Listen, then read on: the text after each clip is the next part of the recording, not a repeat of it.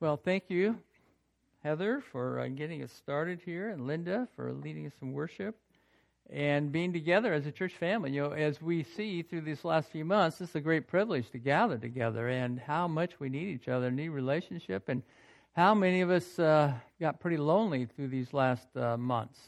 And uh, we are made for relationship.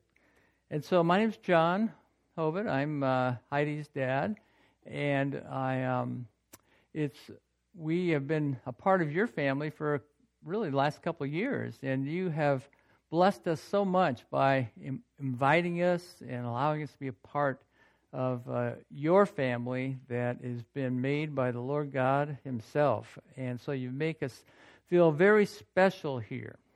And we're grateful for those relationships that are eternal. So, uh, a number of you, I don't think I know very much, but probably will have opportunity in the Lord willing uh, in the fall upcoming months and years because I don't think we're going anywhere unless the Lord takes us home, right? So we look forward to that. They used to say the church, Maranatha, right? Lord, come quickly. And so we have that greater yearning in our hearts, I think, now. Lord, come quickly. Um, so I think of uh, the Father's Day, and you, you isn't it great uh, being fathers and grandfathers? And I mean, I look around here, I I see some great fathers, and uh, and you just enjoy that. It's such a privilege, and it's so wonderful the way as we go through life how we thought we were teaching our children something and we realized oh god is using this them in my life seemingly more than i ever was in their life and and we're so enriched by that to see them grow. Like, for instance, uh, yesterday as we went uh, for the prayer time at Heidi and Daniels, and we were getting out of the car, and uh, you know the driveway's a little bit sloped, and and uh, Aaron David comes running up, you know, to greet us, and then he realizes, oh, we're we're trying to hold the door open for what what's he call you? Boppy. And suddenly he instantly drops what he's doing and he goes and over and holds the door uh, for for Boppy. Uh, and then I think last year uh, there was a time here in one of our gatherings that um, Amaya fell and hit her head and she was crying. And then uh, immediately uh, Aaron David goes over and tries to tries to comfort her, and immediately Amaya responds back. You know, you just love to see those examples in children and how much that you go, oh, yeah, we, they teach us. Uh, so, with that in mind, um, my daughter uh, brought something into my life this last week as uh, we continue to teach one another. She recommended a movie, um, and it was a 2018 sci fi movie. And she wasn't recommending to me as that this is going to be the next classic like Gone with the Wind or Fiddler on the Roof or Sound of Music or something. Uh, and, and or one of those one of those movies that there's certain groups that follow them, like Princess Bride. You say certain certain lines, you know, like "Have fun storming the castle," or certain lines of people that follow that. And then we were with, some thirty somethings this last week over uh, near campus, and uh, they just made a reference to the Goonies. And I go, I haven't seen the Goonies. You know, and they started mentioning different lines in it and laughing back and forth. I noticed it had a certain following. And how many have seen the Goonies? All right, it's filmed. I know it's filmed on the Oregon coast. You know, so uh, we we need to pull that out sometime, hon. but uh, so uh, the movie she, she recommended was a part of uh, the Transformers series uh, that I wasn't too familiar with, but there, th- but she brought it up for a purpose, and it was a great uh, great purpose that I'm going to get to in, in, just a moment. But it was a, a Transformers movies where there was a, where and two, it was like I say it was made in 2018, but it takes place back in 1987. And so, two civilizations in the Transformers world are battling it out the Autobots and the Decepticons. I think I got that right. Feel free to correct me if I get some of the data uh, incorrect or the terminology. And so, uh, they send this one Autobot, I think the Autobots are the good guys, and uh, they send uh, B 127 to Earth with a mission to try and uh, be a place where their civilization can regather and try and be a rescue attempt there at planet Earth. But the, the bad guy Decepticons follow, follow him down and they try and totally decimate him. But uh, B 127, just as his computers are shutting down, again, these are the Transformers are like robotic, powerful creatures that have some human characteristics. And so as his computers are shutting down, he, he zeroes in on a 67 VW Beetle and takes on that form, that disguise. So he hides out on planet Earth and finds himself in the garage of a mechanic. And then an 18 year old uh, girl named Charlie ends up be- receiving this gift of a VW Beetle uh, from her employer on her 18th birthday, and then uh, she discovers it's not really totally a VW Beetle, but it's this powerful transformer individual that, because all his computers were shut down, doesn't remember who he really is or what, why he's on planet Earth. And so he's more like a golden retriever for this young lady, and they and part of the film is them having a great time together as she's driving this VW Beetle that's really this powerful figure that can do all these these kinds of things. So that's part of the story. So you're wondering why did your daughter recommend this movie? Well, I'm glad you asked that. well, the Decepticons figure out that B127 has gotten to planet Earth, and their intention is to, is to finish the work that they started to destroy him, and then maybe destroy planet Earth while they're there. And so he, along B127, along the line, gets, gets connected to the right electrical current, and suddenly his, his computers start kicking into gear, and he discovers, oh, he's not someone that she named Bumblebee. And he's not just there on planet Earth to play like a golden retriever with Charlie. He's there for a mission to save his civilization and to save planet Earth, it ends up being. So, he had to remember who he was and what his assignment was. Does that bring back a memory of a 1994 animated movie that ended up being a blockbuster hit of a main character that forgot who he was?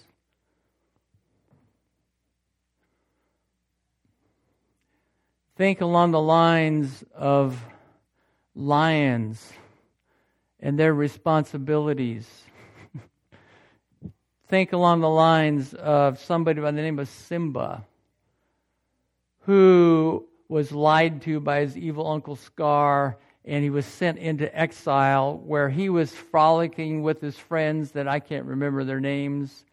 And then Nala and Rafiki had to come back and tell him, Who are you? So I bring up those examples of films that sometimes in our culture, they're asking some similar questions that we ask. Who am I? What is my identity? And for us as followers of Christ, we are called to ask that question Who am I? And what is my assignment?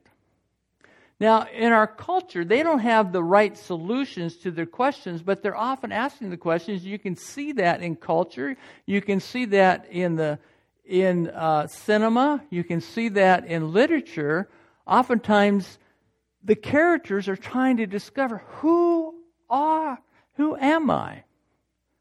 Where am I going? What is my purpose? So we ask that question Who am I? What has God called me to do?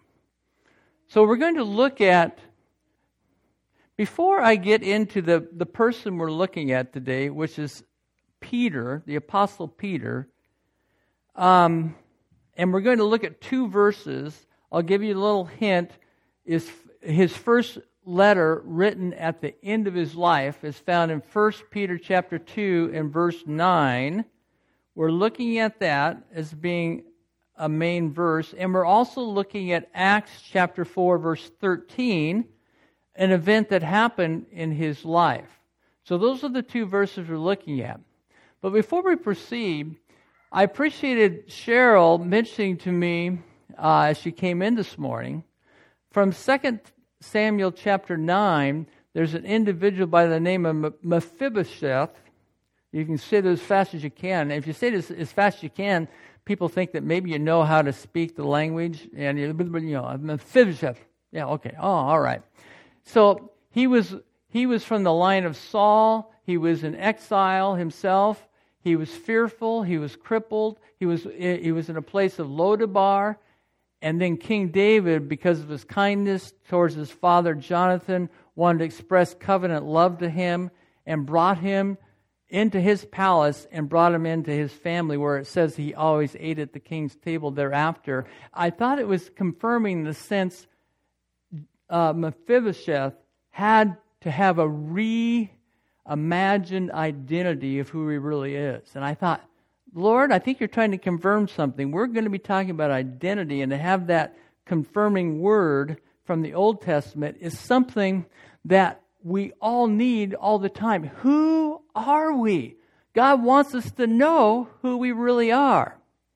And so Peter is the one that we're looking at, and this is what he says. And okay, before before we read that verse in 1 Peter chapter 2 verse 9, Peter met Jesus and their first encounter, what does Jesus do? Is recorded in John chapter 1. He says, "You're going to be called Peter." He renames him, which has to do with identity. And what does Peter mean? Rock. And Peter might have been thinking, oh, yeah, I always kind of thought I was Mr. Stability. All right, yes, yes, here we go. Glad, Jesus, aren't you good, glad to have me on your team? And so uh, later on, then when uh, Jesus multiplies the fish from Peter's boat, and Peter had doubted that Jesus could, could do that and uh, doubted that it was a good time to fish, and they went out into deep water as Jesus told Peter to do that, and he threw out the nets, and what happened? The nets filled up with fish. And then the fish kept coming and started to fill up the boat to where it started to sink. And then they had to get their friends in their boat to start helping with the catch of fish and start filling up their boat. You just kind of thought, Jesus, stop! We're about ready to sink. Okay, okay, okay. And so Jesus demonstrated something of his authoritative power there. And at that point in time, Peter said, Jesus, depart from me. I'm a sinful man. Because he saw that he was in the presence of deity, in the mystery of Jesus' awesome power. He realized, I don't deserve to be here. So here he was. Jesus called him rock. And then he is realizing, oh man, I don't deserve to be here. And then what does Jesus say to him? Don't fear, Peter from now on, you're going to be catching people. See, Jesus, from the very beginning, was speaking identity to Peter and destiny to Peter. And so, as I tied into those two movies of Bumblebee and The Lion King, that was our culture's way of trying to come up with some answers to those questions that we all ask Who am I? In the cosmos? Do I belong? Or am I alone? Is, or is there an infinite personal God that knows me and knows my days here? The Bible has the authoritative answer re- revealing what God speaks to us that yes, He does know who we are. He does know us before we exist. He does know the number of our days. He wants to speak His assurance into our lives, and therefore it matters to Him that we know who we are, and that we know our assignment, and that we know our calling by Him. so Peter's a good one to go to because Peter wrestled with that through all of his whole life. So the verse in chapter 2 of 1 Peter and verse 9 it says this. He says, But you, I love that, you are, you are identity, a chosen race, a royal priesthood, a holy nation, a people for his own possession.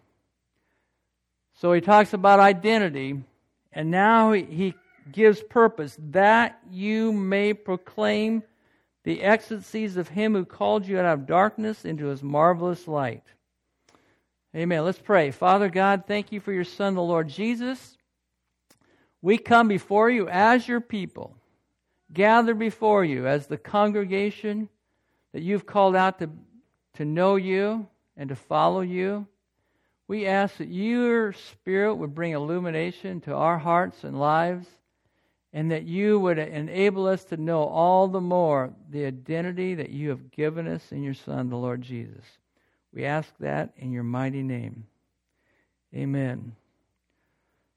So the first one that he says to them is says, You are a chosen race. You know, that's borrowed from uh, the Old Testament, the nation of Israel. They were chosen by God, by grace, by covenant. In Deuteronomy 7, it says that God chose the nation of Israel not because they were a great empire, not because they had great political power, not because they had great riches. He chose them by grace. We're chosen by grace. Another way to look at this is what Tim Keller says is that we are chosen people, not a choice people. Oh, oh, we don't like that. Hold it, Lord. Aren't you, aren't you choosing me because you just find me so impressive, so virtuous, so together? Oh, come on, come on. No. You know, remember what Paul told the Corinthians who were early into pride and intellectualism and kind of polarized around certain leaders. Uh, what did he say to them? He says, Not many of you were wise, noble, impressive, but he chose you by grace. You know that how reassuring that is? I mean, it's the days I fall on my face, the days I am fearful, the days I react in such ways that I wouldn't want anybody to see me hoping there's nobody with a secret iPhone that's filming me somewhere. that God chooses us because of his love for us.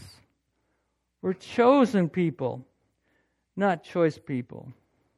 See, Peter would know that firsthand. Peter remembers the time where he was one up and all the other disciples saying, Jesus, you know, all these other guys, they may fail you, they may forsake you, but you can count on me. And then, when the pressure's on, what's he do in front of everybody? What's he do in front of the Romans, in front of the Jewish leadership, in front of a slave girl there? He denies he ever knew Jesus, denies he was ever associated with Jesus, falls flat on his face, and he's embarrassed with shame and regret. What's Jesus do? Jesus restores him. Jesus calls him to himself and says, Jesus, and, and he says to, to Peter, Peter, feed my sheep. I've given you an entrustment, I've given you responsibility. So Peter knew that full well. You know, we need to be reminded of that. God chooses us because of his grace. What his assignment, what his calling is. You know, we just need to learn that lesson over and over again. Because there's times we fall flat on our face, there's times we're embarrassed, and we want to pull back in regret and shame. I remember uh, shortly before Lynn and I were married, um, I was attempting to play football at that time, uh, not Western Oregon University, it was called Oregon College of Education. And uh, I was attempting to somehow relive the glory years of my high school years, but it was, it was unraveling pretty quickly. And, uh, and so they moved me from a running back to an outside linebacker. And do I look like a linebacker? yeah, that was that was my uh, my opinion fully. So they're trying to find a place for me to fit in. And so, uh, if you know anything about linebackers and what they have to do, uh, they got to take on the, these like 275 pound tackles that are pulling, and their their intent is to is to knock you out of the playing field if they can, and maybe knock you out of the ball game if they can. I mean, not to say they're malicious, but this, you know, they can, you know, the emotions can really get the best of you while, while you're out there in the football field. And so, in my attempts to try and work my way into a position where maybe I'd be playing some varsity uh, uh, playing time, it really wasn't happening. And so, after one one game as I went into the locker room and I had been knocked over by some of those vicious, vicious tackles that really are not very nice. Uh, and after the game, when they shake your hand, uh, they're nice. But uh, during the game, anyway, um, I was going to the locker room thinking, hmm, I wonder if there's another assignment in life other than me becoming an NFL player. And as I sat down, was feeling pretty distraught there was another younger player that came up and began talking. We had some relationship uh, throughout the, the, the football season, so uh, we knew each other a little bit. But as he started uh, sharing a little bit about uh, what was going on in his life, he was really uh, under a lot of duress. And I started pointing him to Christ and found he's very responsive, and then pointed him to the opportunity for him to receive Christ as a Savior? And he said, Yes, he was wanting to do that. What that taught me was in the times of great weakness, or times of great distress, or times of regret, because I wasn't feeling too good after the, my performance in the game, that God was still at work. And there's a bigger picture, a bigger purpose that we're called to. And Peter shows us that. There's times in his life where he fell flat on his face, but Jesus said, I still have something for you. It's because we're chosen by grace. Now if we could go to Acts 4:13. Acts 4:13, this is after Peter rose to the occasion to become the primary apostolic leader of the new church in Jerusalem that was being birthed, and he was taken out of his despair, taken out of his regret, and he was filled with the Holy Spirit. I emphasize that again? Filled with the Holy Spirit. And on the day of Pentecost, when the Spirit came upon them, and there were thousands gathered, Peter rose to the occasion by the empowerment of the Spirit raised his voice and was able to speak to the multitude that God was visiting his people, and this was fulfilling the prophecies of Joel, who was that said that the Spirit is being poured out, fulfilling the prophecies from King David, saying that Jesus was Messiah, and he called people to respond to Christ, and says three thousand responded and begin get following Jesus Christ.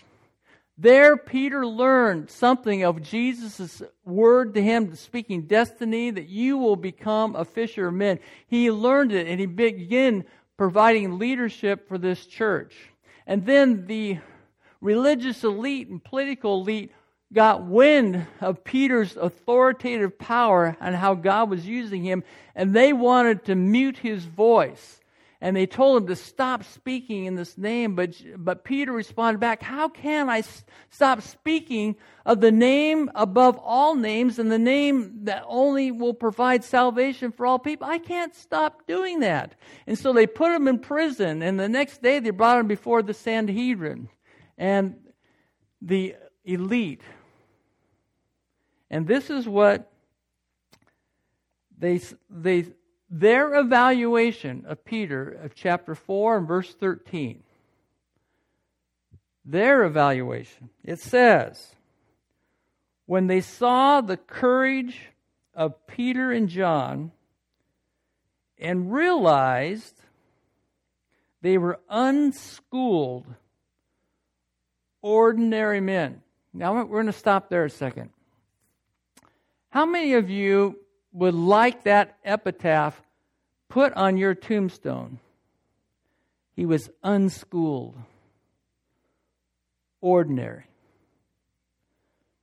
I wouldn't want that. You know, there's something within us that kind of, oh, now, just a second. I know I'm a country bumpkin, and you know, I know I'm from Galilee. You know, and I know I was a fisherman, but don't call me unschooled and ordinary. I think Peter would have liked that. Why? Because of the rest of the statement. What's it say? It says, one, they were astonished. They were astonished about these unschooled, ordinary guys. They were astonished. And they took note that these men had been with Jesus. I think Peter would be all over that. You can tell me I was a country bumpkin. You can tell me I was ignorant. You can tell me I was unschooled. You can tell me I was ordinary, but I know who I am and who I belong to.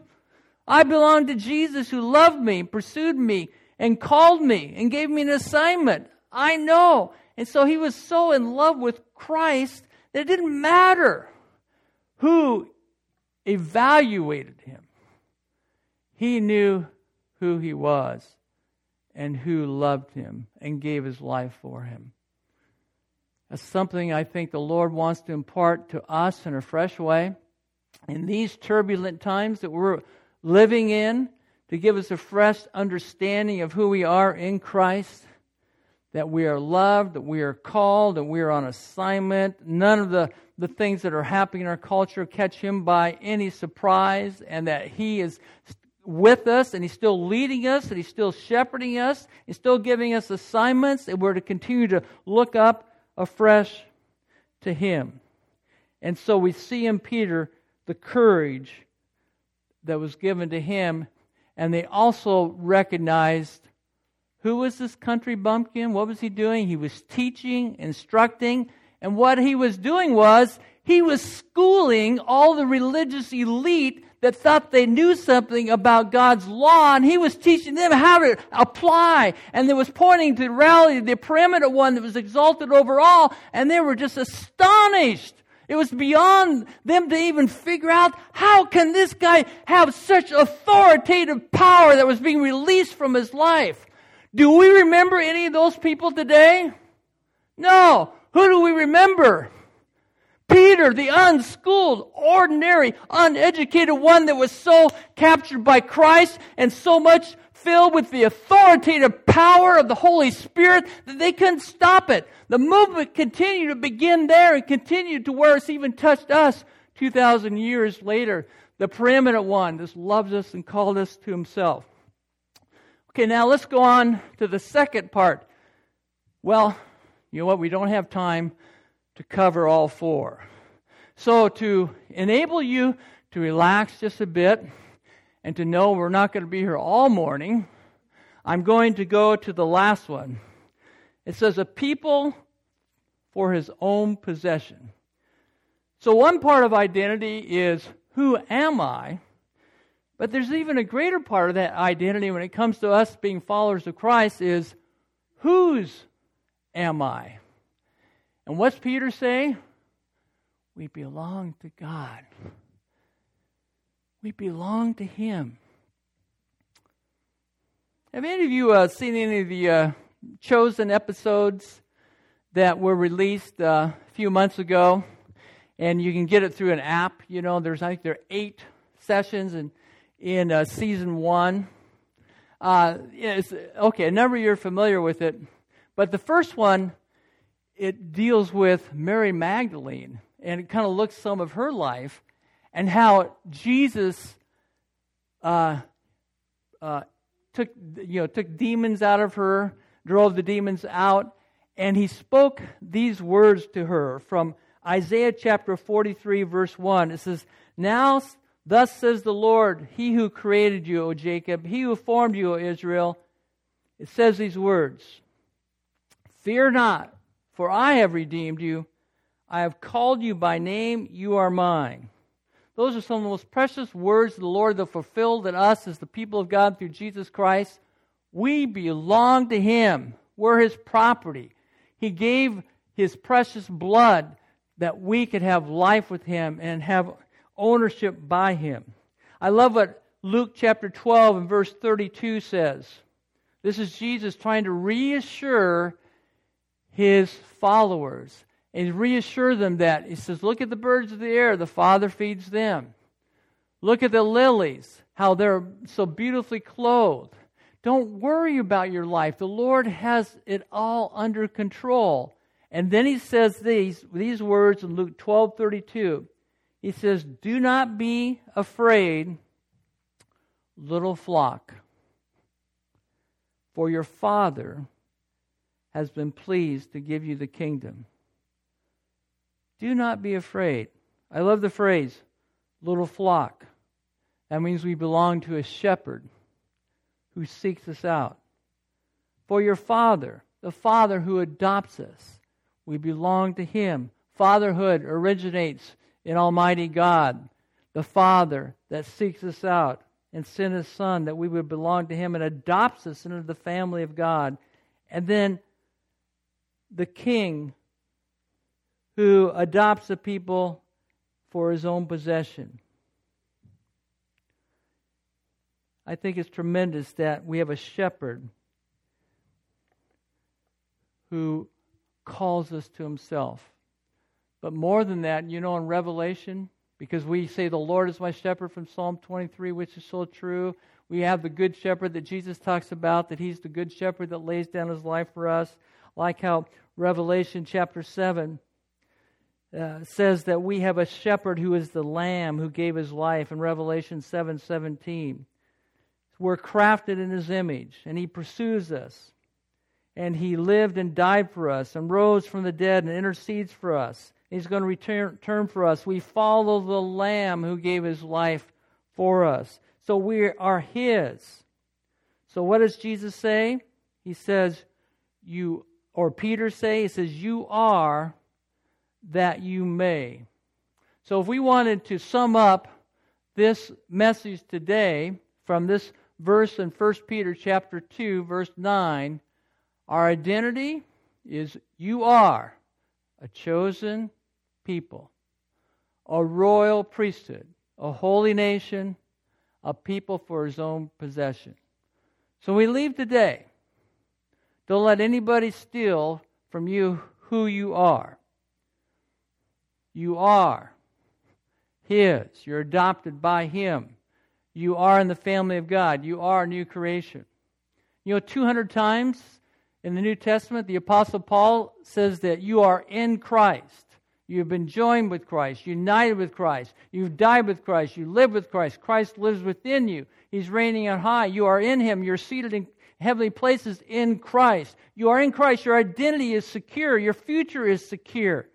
He is taking care of you, and also your assignment is secure. He's given you an assignment. You are that you may. So, no matter what, where we find ourselves in history, is that we have an assignment because of our identity and who the Lord Jesus Christ is. So, Linda, if you could come back, and we're going to sing uh, the song "The Blessing." Is is that? And that's been used by the Holy Spirit globally among the church because I don't know if you've, any of you seen some of those corporate worship leadership's uh, Facebook Live things that have been put out uh, in our culture today, but you, you've seen those things, and you see the this word, the uh, the song, the blessing being sung. Have any of you seen any of those? Yeah, okay, okay, a few. Well, um, you know where this song comes from? Yeah, it comes from the uh, Pentateuch. Yeah, New, Numbers chapter 6. Very close. very close. And that's where Moses t- tells the priest, You need to speak these words over my people. Speak these words. Where it says, The Lord bless you, the Lord keep you, the Lord make his face shine upon you and be gracious to you, the Lord turn his face toward you and give you peace. And then in verse 27, right after those words, he says, So that my people, oh, so they will put my name on the Israelites, and I will bless them. You know, what's that mean? My name? In other words, God wants his people to have emblazoned on their hearts that we belong to him. We are his. That we know our identity is established. That's why Paul, why did he pray those intercessory prayers in Ephesians 1, Ephesians 3, Colossians 1, Philippians 1? In Ephesians 1, it says, I pray, I pray that the eyes of your heart would be enlightened that you would know the hope of his calling, the glory, the riches of his inheritance of the saints, and what's the surpassing greatness of his power towards you who believe. He wants that emblazoned on our hearts, that it can be never stolen from us, that we would know who we are. We belong to him, and what our uh, destiny and assignment is, called to him and serve him. And so these words we see in, in a different shaped in a little bit different way in Numbers chapter 6 that my name will be upon my people. God wants that to be something that will never be stolen from us. So, if we go back to those original questions that we asked back in those movies, who are you really, Bumblebee? Who are you really, Simba? They would have to know that. But that's all under myth, all under stories that are make believe. This is reality that we're dealing with. God wants us to know who are you? You are that you may. Amen. Why don't we stand and let's sing that together. Let ask the Lord to emblazon that on our hearts.